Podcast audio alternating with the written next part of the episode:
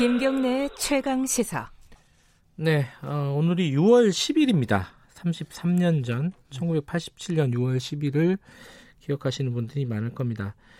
특히 87년 6월 항쟁은 연세대를 다니고 있던 한 청년의 사망, 그리고 그 사망 당시의 사진, 이런 것들이 큰 계기가 됐죠. 당시에 이 이한열 열사의 현장 사진을 찍었던 분, 많이들 들어보시기는 했을 겁니다. 당시 로이터 통신 기자였는데 그분을 오늘 특별히 스튜디오에 모셨습니다. 정태원 전 로이터 통신 기자님 모셨습니다. 안녕하세요. 네, 안녕하십니까. 예. 건강하시죠? 네, 감사합니다. 예. 네. 당시에 이제 로이터 통신에서 근무를 하셨으면은 외신 기자, 요즘 말로. 네. 그때도 외신 기자라고 했겠죠. 네, 외신 기자. 네. 특파원으로. 아, 네. 그랬군요. 네. 당시에 그 사건을 어떻게, 그 사진을 어떻게 찍었는지 그게 궁금한 분들이 되게 많을 거예요. 전 처음에 이 사진을 도대체 누가 찍은 걸까? 네. 어떻게 이렇게 현장에 생생한 사진을 찍을 수 있었을까? 이게 좀 놀랐거든요. 기자가 되기 전에는. 네. 어떻게 그 사진을 찍으신 거예요? 이제 잘 아시겠지만서도 외신들은 특히 그 살아있는 사진. 네. 그러니까 전경이 아니고 이제 액션 사건 순간순간을 포착을 해야 되기 때문에. 네. 또 특히 또 클로즈업으로 그렇게 해주고 말도 있지 않습니까? 사진 한 장에 한 장으로서 표현을 집지 첫 마디에 답변이 필요 없다는 거 설명이. 맞아요. 그래서 예. 저희는 외신들은 특히 촬영하면은 클로즈업을 많이 합니다. 그래서 보고 즉각적으로 느낄 수 있는 이런 생생한 사진이라고 봐야죠. 그래서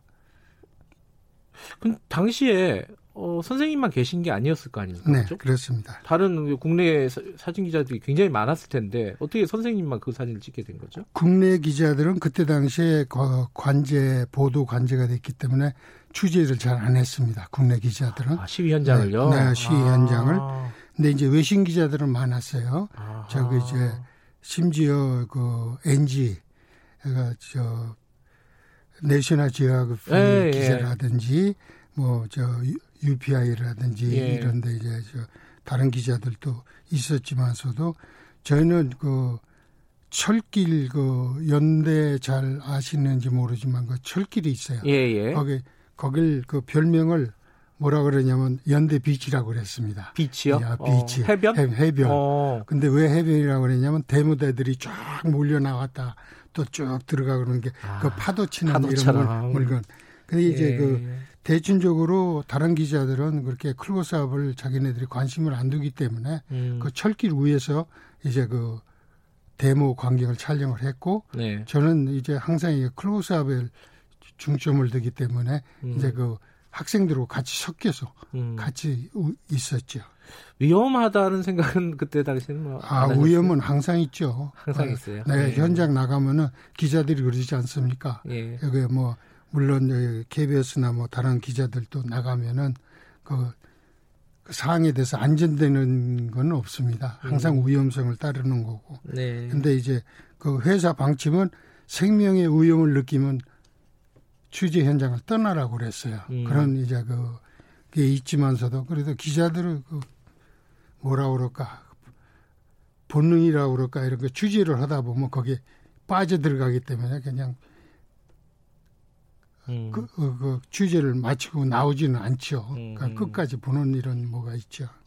그때 이제 다른 기자들, 이제 국내 기자들은 보도 관제 때문에 거의 취재를 안 하는 상황이었고 못하거나 안 하는 상황이었고 다른 외신 기자들도 철길에서 이렇게 멀리서 찍었는데 이제 선생님은 현장에 들어가셔서 학생들과 섞여서 이렇게 사진을 찍었다 이렇게 말씀하셨는데. 일부러 찍을래도 찍기가 어려운 사진이잖아요. 그렇죠. 이게 굉장히 참혹한 어떤 순간인데 그거를 어떻게 의식적으로 담으신 거예요? 아니면 막 찍다가 이렇게? 그게 이제 저희가 사진할 것 같으면 이제 활동력이 있어야 되지 않습니까? 사진이 살아 있어야 되고. 예예. 그런데 이게 기자들의 특징이라고 그럴까 이런 건 자기네들 뭐 특징에 대해서 욕심내는 거 아니지만 현장 취재를 하다 보면은 그 순간이 포착되는 거 아니겠어요? 그렇죠. 그래서 이제 그 순간을 이제 포착하게 된 게 참 뭐라고 그럴까? 네. 그 행운이라고 그럴까요?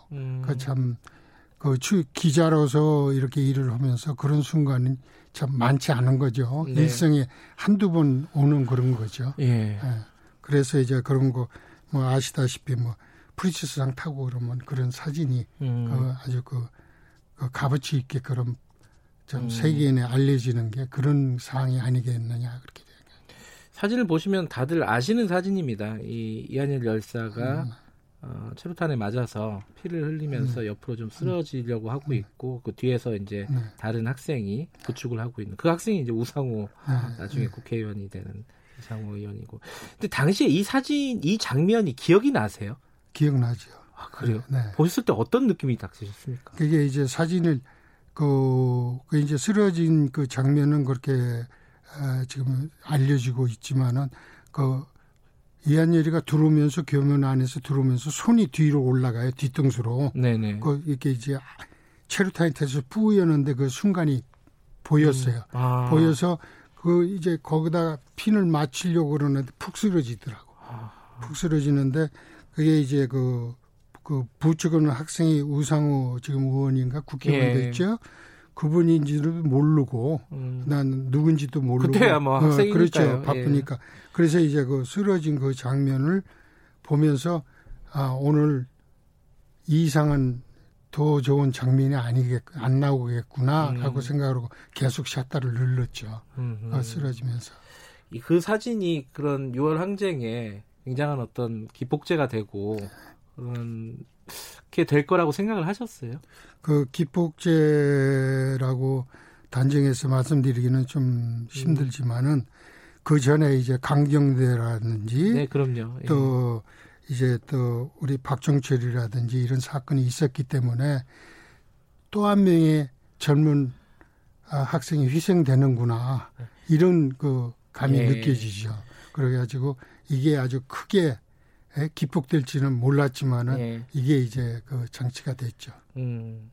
강경대 열사 같은 경우는 나중 일이긴 하지만요. 네, 네. 예. 이 사진이 역사적으로도 되게 중요한 사진이고 그렇습니다. 저널리즘 측면에서도 굉장히 네. 중요한 사진인데 네. 당시에 뭐 로이터 통신에서 이제 그 보도를 했을 거 아닙니까? 네. 우리나라 언론에서는 이 사진을 많이 실었나요? 우리나라에서도 물론 이제 잘 아시겠지만은 예. 그 이게 있습니다. 제가 이제 그 연대 또 그 다음에 가니까 네. 가니까는 이제 그 벽걸이가 걸려 있고 네. 그 이제 최 작가님이 만들었죠. 그 네. 벽걸이를 그 다음에 그 이제 한국 그 일간지에들은 그때 당시 석관 조관 이렇게 나왔는데 네. 그 후배가 중앙일보에 있는 이창성 기자가 이걸 사진을 한 장 줄 수 없느냐 그래서 나는 이거 주는 거보다 그건 네가 와서 적당히 알아서 가져가라.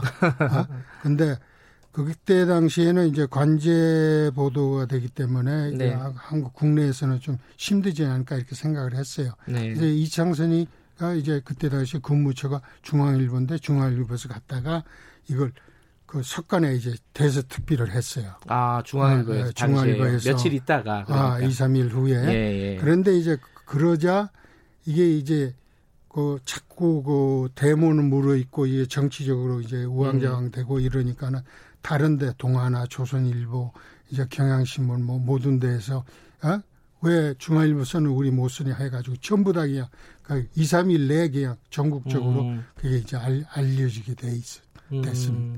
그런 사진이죠. 그 사진들이 신문에 실리고 사람들이 독자들이 네. 그 사진들을 보면서 6월 항쟁을 다시 한번 생각해보고 네. 뭐 그렇게 됐을 텐데 그때 마음이 어떠셨습니까, 선생님? 뭐 저야 참 뭐라 그럴까요? 좀 흐뭇하다고 그럴까요? 왜냐하면은 그때 당시만 해도 뭐 잘 알고 계시겠지만은 전국적으로 그 데모가 그렇게 그냥 날만 세면은 네. 그게 전국적으로 벌어지고 이렇기 때문에 이제 그 시일적으로 무르익지 않았느냐 이게 뭔가가 이제 끝이 보이지 않겠느냐 네. 이런 기분이 있었어요. 그래서 상당히 흐뭇했죠. 네. 이한열 열사 이후에 이제 뭐 최근에 보니까 뭐 동상 같은 거 조각 네, 같은 게 네. 이제 제막을 해가지고 그때 자리에 가시고 그랬더라고요. 네. 그때 마음이 어떠셨습니까? 아유 참 뭐라 그럴까 저의 그 기자 생활에 대해서 좀 네. 그 값을 그 느낌이라고 그럴까요? 네. 그 아주 참 감개무량하고 이러는데 그 이한열 어머니를 볼 때마다 네. 볼 때마다 참 제 가슴이 좀 멍하죠. 저도 그 자식이 있기 때문에 네. 그래서 이제 그 지나간 얘기지만은 제가 그랬어요. 어머니는 이한열이를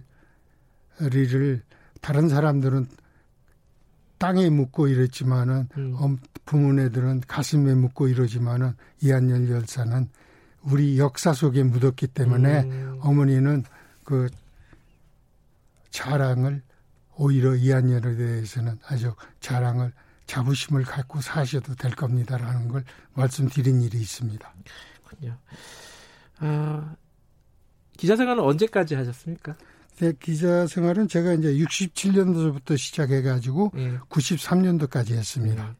요즘 기자들 보면 어떤 생각이 드세요? 좀 부족하거나 아쉬운 부분은 없으세요? 글쎄요. 저는 뭐 제가 좀 부족해서 이런 얘기는 해야 되는지 모르겠지만은 네. 좀 더 기자들이 네. 유가 법칙에 의해서 네. 사실 보도를 많이 해가지고 이게 올바른 정보를 더 많이 주고 올바른 판단을 할 수 있게 그런 길을 만들어줬으면 합니다. 네, 그게 잘 안 되고 있는 것 같으신가 봐요. 네. 그 시기에 지금 뭐 그 보면은 뭐 가짜 뉴스니 뭐니 해서 많지 않습니까? 예. 그게 예를 들어서 잘 아시겠지만은 기자들이 너무 막 아주 몇천 명이 되는 것 같아요. 전국적으로. 예. 현장을 너무 이렇게 뭐랄까 치열하게 취재를 하고 이런 모습. 아쉬운 부분은 없으세요? 선생님처럼. 뭐 봐보면 네. 그렇죠. 예를 들어서 광화문 같은 데라도 보고 이러면은 참 감미롭고 이러는데 참 그 자유롭게 취재하고 이러는데도 네. 그렇게 뭐 가짜 뉴스나 이런 게 나온 거 보면 좀 가슴 아프죠. 6월달을 맞아서 특별히 역사적인 사진을 포착해내신 정태원 전 로이터 통신 기자님을 모셨습니다. 고맙습니다. 오늘. 아, 감사합니다. 수고 많았습니다. 예, 김경래 채널에서 오늘 여기까지고요. 내일 아침 7시 20분에 다시 돌아오겠습니다.